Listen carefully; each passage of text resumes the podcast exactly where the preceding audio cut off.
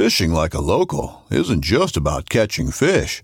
It's about connecting with the environment and the people who call it home. It's about hearing the stories and traditions that have been passed down for generations and sharing unforgettable moments with the people you meet along the way. Fishing like a local is having an experience that stays with you forever. And with Fishing Booker, you can experience it too, no matter where you are. Discover your next adventure on Fishing Booker. This upcoming concert season will be all about the boots, and Tecovas is your stop for the best in Western style. Tecovas has seasonal and limited edition offerings this spring and summer, including men's and women's boots, apparel, hats, bags, and more. All Tecovas boots are made by hand in a time honored tradition with timeless styles that are always on trend. And Tecovas has first wear comfort with little to no break in period. It's hard to find this level of comfort paired with this level of style. Stop by your local Tecovas store, have a complimentary drink or two, that's WCB style, and shop new styles. The smell of fresh leather and friendly staff are at your service. Many stores even have leather custom branding to make your boots truly personalized. And with regular live music and events, there's no in store experience like it. If you can't make it into a store, just visit tecovas.com. That's T E C O V A S.com. They offer free shipping on all boots, as well as free returns and exchanges, and ship right to your door. Go to tecovas.com and find your new favorite pair of boots today.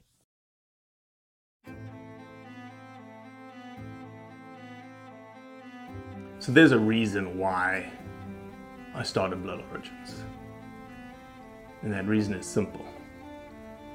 Is that I wanted to convey the truth about hunting. It brings awareness to to non-hunters that it's it's more than just killing animals. How do I start it? Brittany. My name My, is- oh, does my hair look okay? It's fantastic. My name is Mike Axelrod. Start again. Yeah, I hated it too. Braxton, you said something in the car to me. You said that you were living on borrowed time. Hmm. there's a perception around who hunters are, what we're supposed to be, and a a feminist that works for a non-profit that is a hunter that has only eaten wild game for the last 20 years is likely not the thing that people think about when it comes to a hunter. If you have not heard of the Eco Defense Group, stop right now, Google them, stalk them on Instagram, find out who they are. Nathan Edmondson is the executive director and founder of Eco Defense Group. And essentially, what Eco Defense Group is, is these individuals in the background helping anti poaching of wildlife uh, and trafficking of wildlife and just the whole business of ensuring wildlife protection, but in the background. And I say that very purposely because they're not out in front, they don't have an ego, but what they're doing is they're sending people with expertise to train the people that are protecting wildlife on the ground in South Africa. They're now getting into the intelligence world, they're getting into the corruption world. They're just doing a phenomenal job. And I wanted to talk to Nathan because I just have huge respect for him, huge respect for the organization. And they almost are on the same timeline as Blood Origins from a how long they've been on the ground and how long they've been going. So really enjoy this and please, if you can, help Eco Defense Group, donate to them because the dollars are doing some phenomenal work on the ground in South Africa, in Malawi, in places in Africa that you just don't know are actually happening um, today. So enjoy. To deal with, I don't have any water if I start coughing and spluttering and coveting all over the microphone. It's more the sniffing. I'm just gonna be like drip. telling you, drip. man, that you got the freaking COVID sniffles. No, it's uh, it's the um, it is the Odessa tumbleweed dust. Yeah, yeah, yeah. So I love to start these things with a, a typical hard-hitting question. Okay. So a guy out of Hollywood, would that be a fair classification of your background? Where Uh, you started? Uh, I suppose. I mean, I never thought of myself as very Hollywood. I lived in the mountains outside of the city. Someone that worked in Hollywood, let me just say that, worked in Hollywood, decided that he wanted to tackle one of the most devastating wildlife conservation issues that this planet is facing. Fair statement? I don't think I ever decided. Uh, well, I certainly didn't. Of course deci- you decided. You're in this thing 1000% of your day. You don't have weekends, you don't have holidays. Correct me if I'm wrong. That's true. But uh, let me let me rephrase. I uh, did not make a conscious decision to um, leave one thing directly for the other. Uh, 100%. makes No, no, no, sure, I sure, had sure. some background in which I had experience with the um, special operations and intelligence communities when I, f- through those um, through those communities, understood the opportunity to bring new resources. But to be completely honest, like most people, I had very little understanding of the um, gravity of the crisis and Mhm. also of the realities of the needs. Did So- you have a perspective, given that you probably came, as you've just noted, you came from the outside? Did you think for a second, honest answer here, that hunters were involved? Like this was a hunting issue? No, not at all. Um, I, I don't think I had that. Even coming, did you have? That's interesting. I mean, I, I grew up, I, I wouldn't say I grew up a hunter. I grew up with hunting in my life in Mhm. Georgia. A lot of bird hunters in my Mhm. family. Um, I think I knew what, uh, I knew enough to understand the the realities of wildlife trafficking and you know who was harvesting uh, sort of globally speaking. And I, I I didn't have any perception that hunting played a detrimental role or anything like that. I certainly however uh, had a very shallow understanding Mhm. um, of of all of it. And I guess my point before is that if you had asked me at some point before I had spent some time being exposed um, to to the crisis directly, I could not have built a business model to help. I wouldn't have known what resources to bring. I certainly would not have known uh, who, you know, who who it, or in what way I could be useful. I, my assumption was that all the right people are already doing all the right things. I mean, this is It's a pretty good assumption. a globally recognized problem. People Right. talk about it all the time, and Yep. I found myself in a position where How many NGOs do you think are involved? Big NGOs. oh, like a number? I, I All mean, of them. Yeah, I, I, exactly. WWF. All of them are involved in this thing. Yeah, I mean, how many celebrities have you heard talk about it? I Yeah. mean, how many commercials have you seen? So you assume, look, how could I play a part? All the best resources are already being allocated, Mhm. right? I think that was uh, that was my sort of at distance perspective, right? Mm. Um, I think what compelled me to commit, as you said, a thousand hours a day to it uh, was not my passion for the cause, if you will, uh, but more um, finding myself in a position where I could be useful and, Mm. and build an organization to be useful. And and I that was very surprising and continues to be surprising to me today. Awesome. Uh, yeah, that, that I mean we're a small entity, and so to ha- have an impact globally, which to have any kind of impact, it has to you know it has to be it has to be global, right? You're talking about the extinction of species. Yep, yep. Um, it's not just global, but it's it's sort of you know timeless and almost Mhm. eternal in a way. Uh, and um, so we're, we're small, and I find it frighteningly. I find it frightening, and um, it should be shocking to most people that a group our size can have an impact. hmm All right, so let's. Everyone's listening to this, going, "Who the hell is this guy? What the hell are you guys talking about?" Because that's typically how these podcasts go.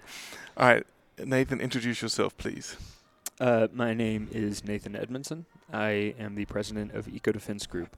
We are a nonprofit that specializes in training uh, counter poaching, um, training and developing counter poaching capabilities on the front lines of wildlife crisis in Africa. Uh, we train special, what we call wildlife special operations, so small surgical approach to uh, increasing asymmetric abilities for those on the front lines of poaching. So, the biggest crisis you'd face, you're dealing with now is rhinos. Absolutely. Yeah. Give people almost just like a, a small drop in the bucket context to the scale of the issue. Um, well, the rhino horn is one of, if not the, in certain markets, most valuable material on the planet right now. Uh, the value. What's it like? Ten times, a hundred times more valuable than gold? It's yeah, By the ounce? by the ounce, and and of course, as the available, uh, as the Mm. availability diminishes, Mhm. the value increases. Mm. So it's it's sort of this snake chasing its tail. Yeah. Um, there are, you know, uh, I'm I'm really bad with the numbers on this stuff, but I think I can give some sense of space. You know, there were. Um, uh, in, in one species rhino 50,000 20 years ago 25 Mhm. years ago now there are 2,000 Mm. uh, remaining in the world or fewer every census comes back more and more frighteningly small we look at um, we lost the northern white rhino when com- when extinct uh, what, two- Functionally extinct. Functionally, there's still Fun- two females. right but Mhm. for all intents and purposes and actually and for all intents and purposes as a non-biologist uh, my understanding is once you're beneath depending on the species between 100 or 30 of that species Sure. it, it's gone like yeah, the gen- bottleneck genetics. It's like the cheetah. You have a bottleneck genetics. It's still surviving right now, but genetically similar individuals in San Diego Zoo versus those that are on the Masai Mara, essentially. Absolutely, and you've taken away from that animal hundreds of thousands uh, or tens of thousands of years of evolution with its environment. Mhm. So it really, even if you could clone and reintroduce the northern white rhino, for one thing, we never s- studied it really, so we don't know. Right. We wouldn't know if we got it right. But it's not it's not the same, and also that science it just it it's it is hasn't been demonstrated at all. Mhm. Um, but anyway, uh, so we lost the northern white rhino. We have two African uh, primary species remaining. One has fewer than 2,000 left, the black rhino. Um, uh, rapidly fewer. Uh, and so we're looking at extinction for both the remaining species um, within a decade, potentially. And uh, especially with the post COVID surge, surge of demand, decreased resources to Right. combat that combat that demand, Right. corruption based on disenfranchisement, all of this.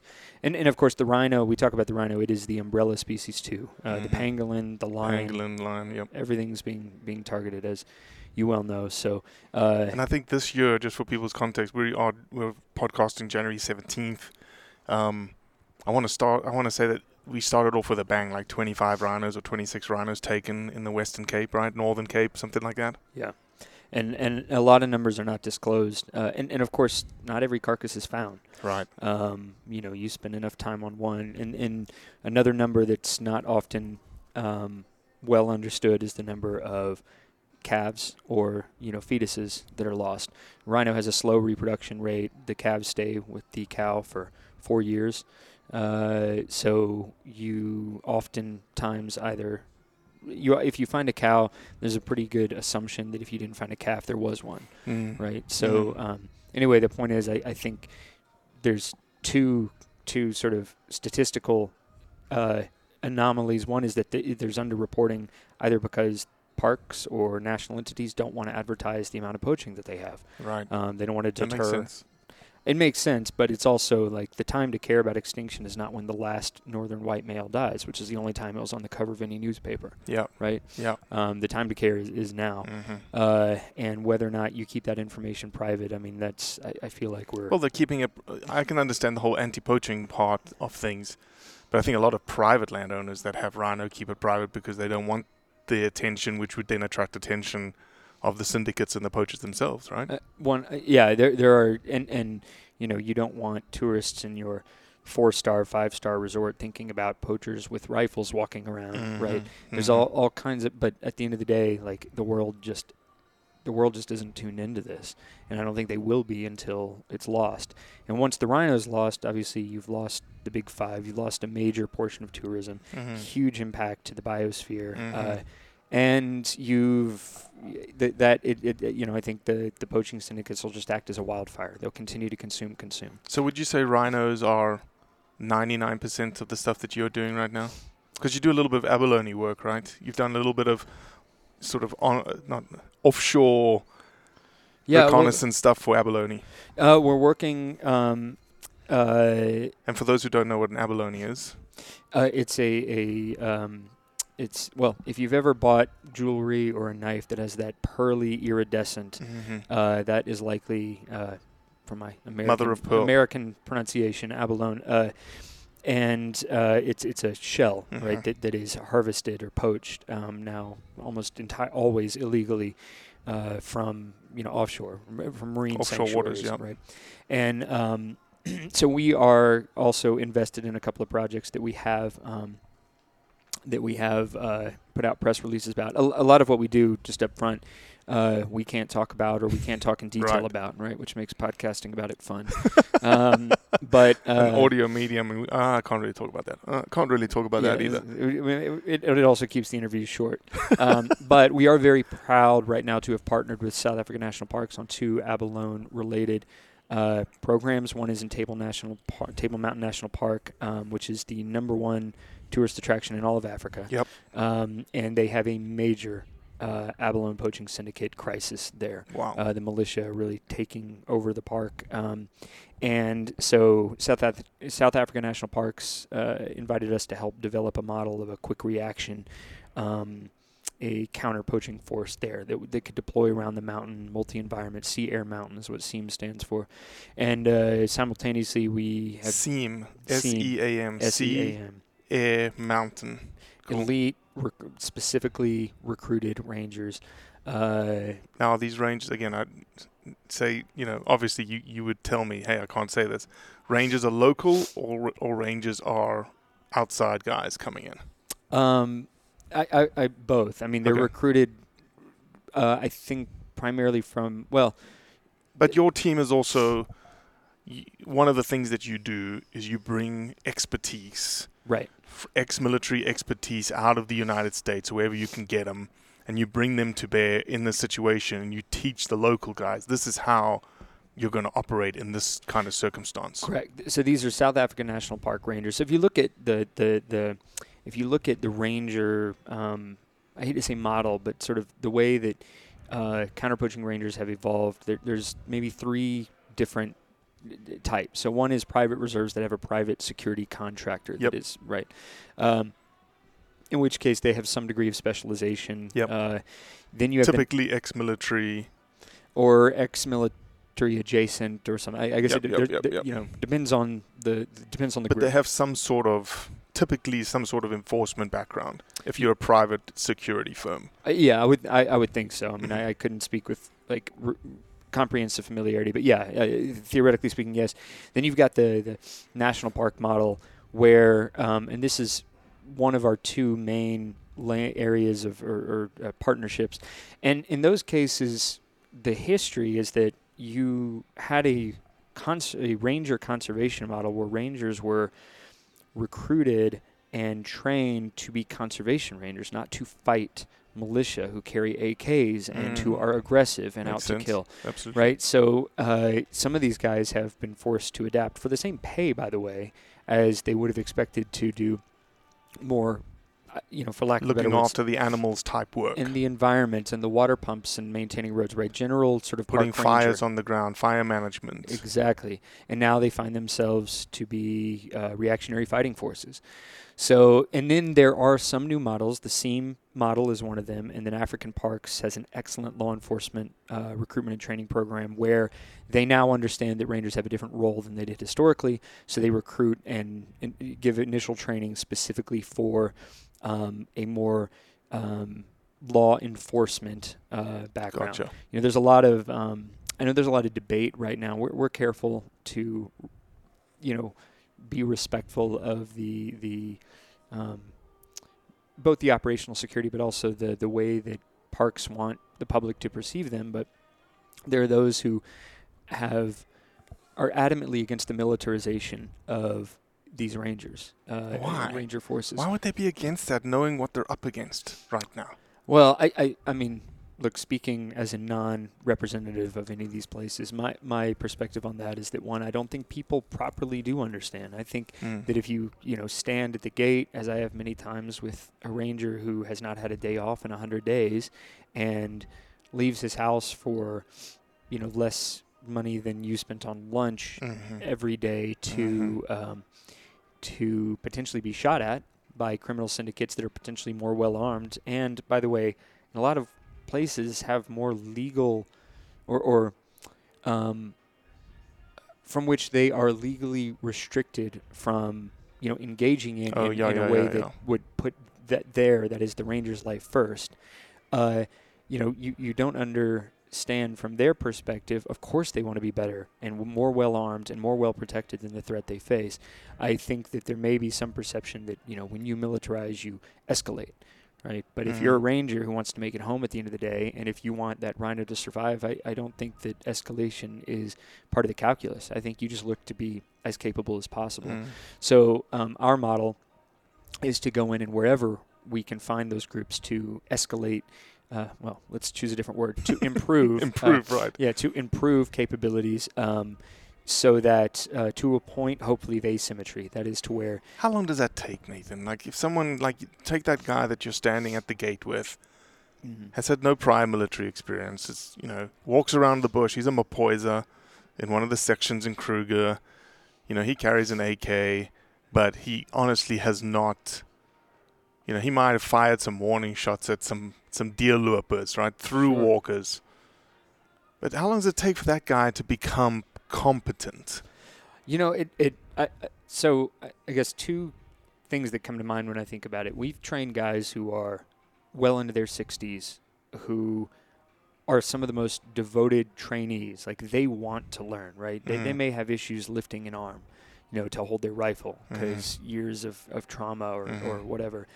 Um, you know, is that guy going to be your elite? You know, not necessarily, but if he is now a little bit more likely to um, win a, a, a contact, uh, then you know that's a net good, right? It, it's like we're not out to train to a specific model. It's just impossible. There are different Mhm. levels of resources. We're never going to be able to apply the same level of resources that national militaries have, nor do we necessarily want to. They may not be the right. That might not be exactly the right model, but I think the goal is that if if you can get to a point of deterrence, like we do not want to encourage conflict ever. We want that ranger.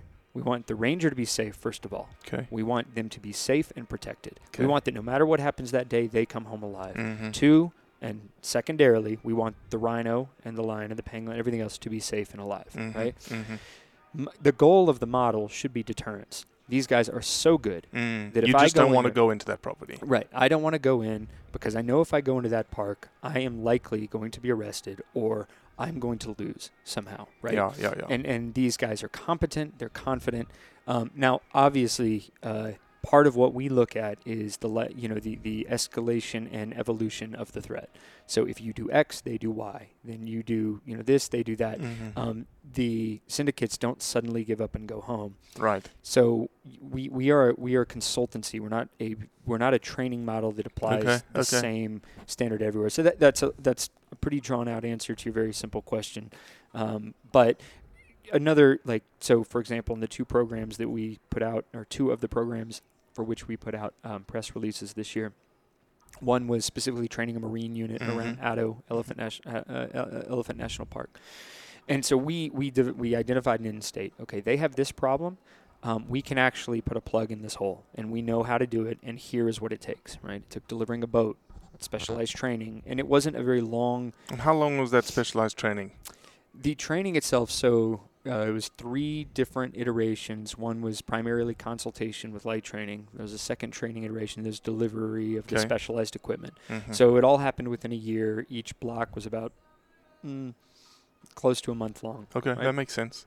So does that mean that these guys are now like we can wipe our hands and done? They'll never face a problem? No, but we identified if we can get you here, Right. you know, and then we talk to them and say because we're not a group, we don't have the resources, nor are we necessarily invited to just set up camp and say we're here for the next ten years. Right. You know. Nor would you want to, right? Because then you're creating a beast that you have to co- continually feed. You want to almost cultivate like you're doing right now, and like almost you, you're hatching the, the chick out the nest, essentially. Yeah, we want we want to enable, and also as a small nonprofit, like it's just it's impossible for us, right? That's just not our model.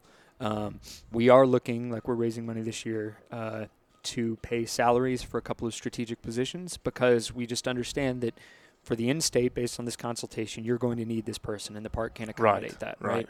So in that and case, that person could float between Kruger and Addo and Table Mountain and almost be that strategic liaison that you're looking for. That that's quite yeah, quite possible. Again, I want to be very cautious that I'm not speaking on behalf of SANParks Human Right, right. Resources, but but Right. the point is like we might human resources may be a part of the solution. Right. Um, and look, if I, you know, if I had all the money in the world, by which I mean five to ten million a year, which Mhm. is money that is is there, Mhm. right?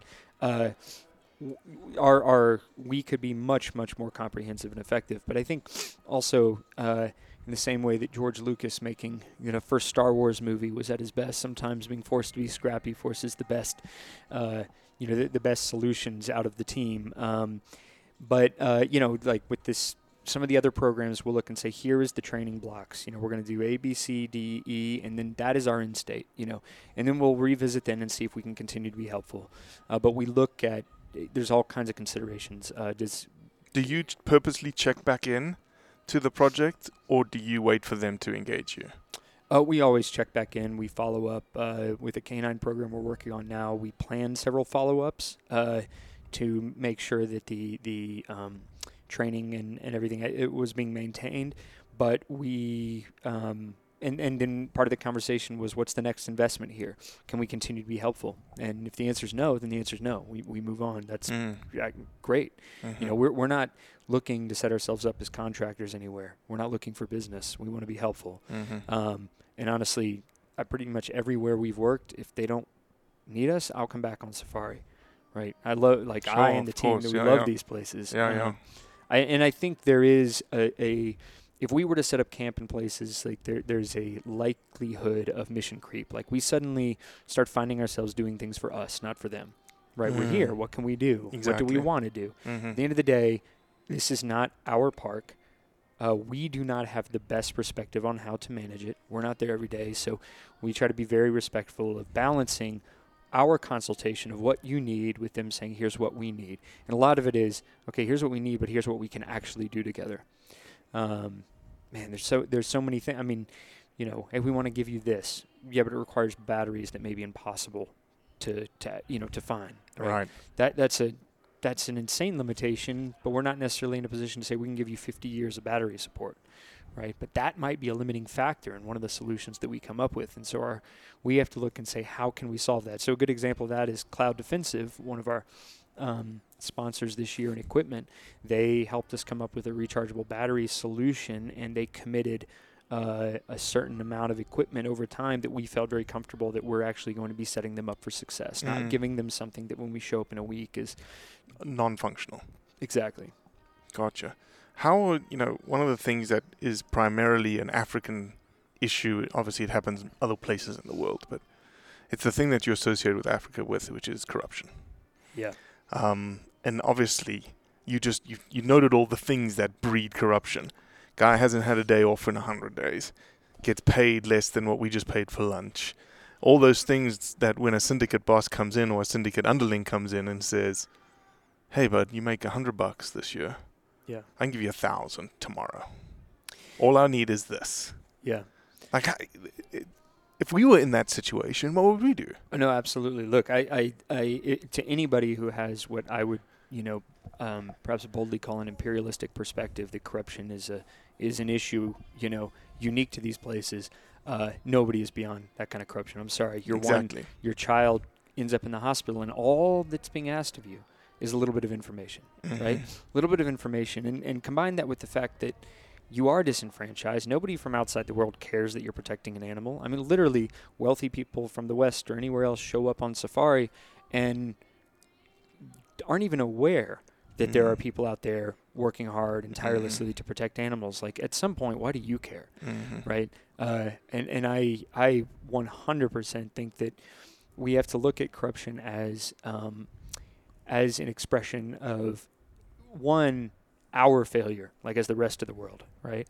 Um, I, I think that we like we cannot look and say, well, they are corrupt. Second, there has to be some mechanism in I would suggest that in places where corruption is rampant and found, there should be some mechanism for reintegrating those people into the good graces, if possible, um, because otherwise you just continue to polarize, and in a way, and then you disenfranchise them to to do that more, right? Because then it's like, well, what else have I am, am I left with, right? Yeah. I was I'll just keep doing what I'm doing because I just lost this job because of Yeah, and and you have to, and like it, it allows you to start considering the well-being of the ranger, um, the health, the mental health, the uh, sense of purpose. All of these things cannot be disregarded, and uh, I think that a whole lot of difference could be made if tourism, uh, whether it be hunting, whether it be safari goers, people who drive into the parks or day passes, take some time to just thank Mm. rangers. Right? It may it may sound kind of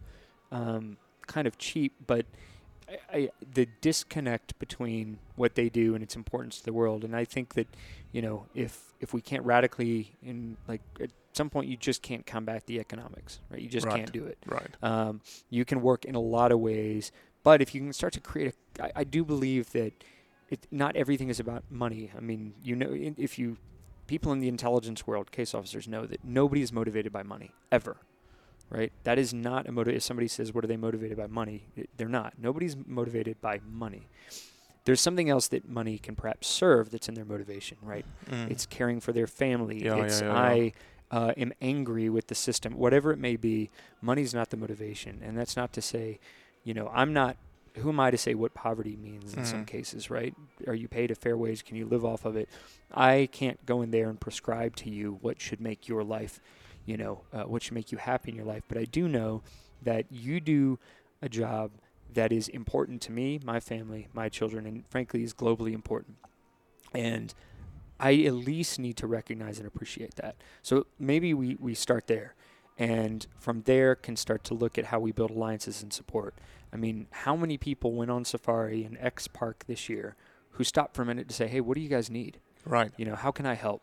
Um, I've literally met people at very expensive lo- expensive lodges, um, not where I was staying, but where I was passing through or meeting a donor. Just, just for your clarification, and anyone from the IRS listening to For this from an audit perspective, Yeah. you know, Nathan is not staying in five-star lodges in South Africa. Uh, yeah, I, uh, um, I, I look enviously sometimes over the over the fence, but Sure. uh, but um, I have been, uh, you know, at, at times exposed and had conversations with people who've traveled from, like one example from San Francisco, they were paying at least three thousand dollars a night for their room. Yep. And their only question for me when I told them what we were there doing um, was, wasn't there a fence around the park? You know, how do the how do the poachers get in? And I can tell you, no answer mattered. They were Right. there, and like, look, I, you know, It was out of sight, out of mind. We're here for what we paid for, and they didn't do anything wrong, right? But uh, I, I don't want to sound like I'm, I'm shaming these people for, Mhm. for not knowing something. Mhm. But my point is, when you talk about corruptibility, I think disenfranchisement is a bigger problem than pure finances. Mhm. And uh, in a way, you, you can almost say, the syndicates are the only one who care about my family, right? Right. That syndicate came in and they offered me like Exactly. I I know one ranger supports 12 family members on Yeah. his salary, right? Yeah. Somebody comes along and offers to help with that. Mhm. You know, uh, you've got two members of a family theoretically. Well, not just theoretically, it, it happens. One is involved in poaching or criminal activity. One is involved in law enforcement. Well, who brings in more money for the family, Mhm. right? N- no question. Did you see that? Rich- Speaking about that, did you see that Richard Branson piece on rhinos? I don't think it was a I little did. documentary. It wasn't. It was actually a. It was a fictional documentary, and that's Oh, wait, was this the the le- the met the letter? no. It Oh, wasn't the letter. It was. Um, it was set quote unquote outside of Pilanesberg in South Africa. It followed two brothers in a little community village outside. One was a ranger and one was uh, was approached by the syndicate, and the guy snuck in and killed a rhino, and his brother found him during the whole melee, and he killed his brother. It, it's it, you need to watch. it, and I'll find it for you. I've watched it. It was brilliantly done, and it showed the whole like community vibe. You know, this community being really scared when the syndicates came in. They knew who they were, the bad guys, and then you had this guy who was like, I think he got. I think the brother actually turned. Anyway, I'm I'm butchering it, but I'll No, I- find it for you. Richard Branson did it. Wow. Okay. Uh, I, um, I, I'm sorry, I'm not aware of it. I, I will say I have heard that almost exact story told to me uh, that that happened Mhm. in real life. Yeah. Um, I don't think in the story I heard, I think the the ranger put his gun down and said, "I can't. It's my, brother or cousin. It might be. The, it might be the exact same thing. I can't Yeah. remember the ending, but well, certainly the point is it's certainly inspired by reality. Right? That Correct. is a real thing. 100%. Uh, and and and yeah, I mean the, these guys and and one of the things I know that um, more veteran rangers that we've worked with will tell more junior rangers is they do not care about you. The syndicates will leave you to die. They're here to exploit you. But again, your perception may be, God, nobody cares that I do this job. I'm making no money. You know, I'm, I asked five times for a new, you know, pair of boots and I never got them. And then this guy Mm. comes in and says, "Come be part of something, man. You know, the world is not just right here in the park. You know, Mm. it's it's you know what what it, it's a very, you know, uh, corruption is is a product of a a global equation, not you know the specific corruptibility of the Mhm. ranger. Um, so yeah, I uh, um. So let's um let's turn a little bit at, as we get to the end of this to eco defense. How long have you guys been going? Uh, five years now. Five years. Same same time as you. We learned. Yeah, it is. It's, it's quite funny that the trajectory is about the same. Two guys, same age essentially. How old are you? Uh, I'm 37. Oh damn, I am much older than you. I got more grey in my but, beard. but much prettier. But hey, I, I did want to mention that you did have a haircut for this podcast, even though this is an audio medium, and you did a push up the other day. Yeah, this is this is true. It still shows. Uh, you know, I uh, I need to make more of an effort. Um, travel takes its toll. Oh, Uh, of course. So what's on the cards for Eco Defense in 2022? You obviously had a banger year in 21. Was that almost like a coming out year in 21? Um, Would you say? I, I think we, you know, we, we have different stages of growth. So Mhm. we have a board meeting this week, and we're kind of looking at our, I don't know, our iteration 3.0. For we're taking on uh, some new, um, a little bit more of a holistic approach, including Oh uh, yeah, yeah. things like intelligence and, Mm. and some other stuff. Uh, to tackle the corruption side of things a little bit more. well, just to you know, if you if you understand the find, fix, finish um, vocabulary, right? You you find the um, you you you identify the threat. That's the find. To fix is to to understand their movement or mechanism, and then to finish is to you know make Execute. the contact and and Mhm. perform the arrest or whatever that may look like. And we've invested a lot on the right side of that. The finish, we're starting to invest a little more on the left side because again, it goes to ranger burnout. Right. That's Mhm. one of the issues is you can't have these guys on the right doing everything. Mhm. Um, and so we, we are looking to invest more in that direction this year. Um, I, yeah, I mean a banger year relative to us. It was certainly our most successful year. Good, Uh, good, good. we um, saw a lot of effect. We've uh, in, increased our alliances and our uh, you know our partnerships. Um, we rely on you know groups like yourself uh, to be the advocates for us. Sure, like I sure. said, we can't advertise a great deal. Uh, you know, I think there's a time limit to our Instagram and other thing. At some point, we got to just pull back. Um, right. So, uh, and, and and we never, you know, to be clear too, exposure is not something we desire. We're not the ones who risk our lives. Right. Um, exactly. We absolutely love it over there, but you yeah, know, you're essentially an underground non-profit that is supporting the the fight on the ground for wildlife. yeah, and, and supporting being the key word. Yeah. Right. It, it's it is our concern. That is, if the rhino is lost, it's lost for me, my kids, their kids. But it is not our fight. Mm-hmm. and um, you know that the integrity of of, of, of understanding that where that line is drawn, um, or, or I'm sorry, understanding the integrity of, of how that line is drawn is crucial. I Correct. think you know we get a lot of DMs and other people who reach out and you know How can I go fight? exactly and you know and a lot of them have an attitude, man. Got to kill the poachers, poach the poachers, and to me, you know, first of all, thing one is life is life. I'm Mhm. sorry, you can't talk about you know your ambition to protect wildlife if you also have an ambition to kill a human. Well, I just saying, speaking that, I just had an anti-hunter this afternoon saying that, oh, we're going to put all, you know, we should be hunting hunters and put hunters' heads on the wall as trophies. And I was like, and I, I looked in, she's a private account, her name was Angie, and I said, Angie, so you're advocating murder? Yeah. Question mark. I said, "Th- that's that's awful. And I'm sure the FBI will be looking in on you very, very soon. I, yeah, I mean the the the emotional like you know, the logical disconnect that's rooted in emotion. Yeah. Um, but again, it goes back to sort of understanding the you know the human element of all of this. Um, but anyway, for us this year, we've got a number of project lanes. Most of them, you know, are not can't be made public, but we will be Right. training. Um, we will continue our training with the SEAM team. That Mhm. is a more public program. Uh, we really have a goal, and we're starting to see those. That group is awesome. They are highly effective. They are the right people for the job. Awesome. We're really excited to be a part of that program, um, and uh, you know we we're looking to double sort of our performance from last year. Um, what we rely on, and what sort of my job is, is to bring in private support, the support Mhm. those people to whom we can disclose what Mhm. we do, um, and and those people who want to invest, right? Because a donation to us, I do believe it's an investment, right? Not in us, it's an investment in the ranger and the and the rhino, Right. Um, and we do it for the rangers and for the rhinos, and and uh, you know until the world changes, there has to be someone who stands between the poacher and the rhino.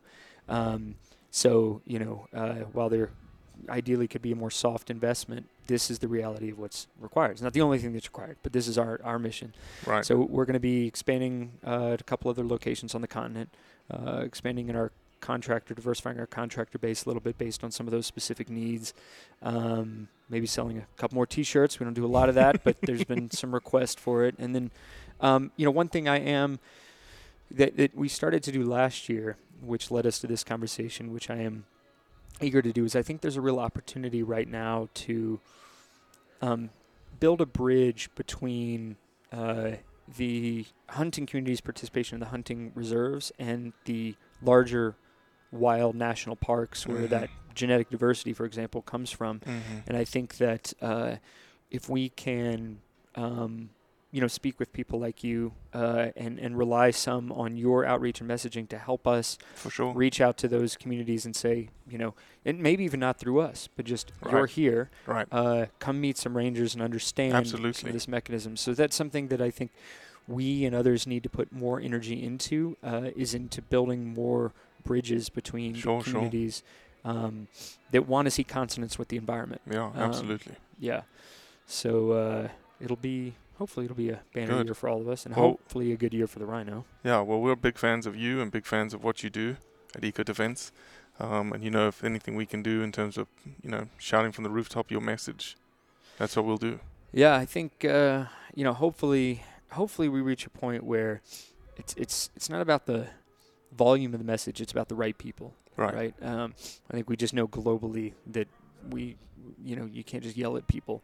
So if we can encourage the right people with the right insights and the right resources to come to the table, Mhm. this problem is actually solvable. Um, at least you know, sort of short-term solvable. Uh, one problem at a time solvable with the right allocation of resources that is that is not extraordinary. Mhm. You know, uh, Well, if it wasn't solvable, you wouldn't be at the table.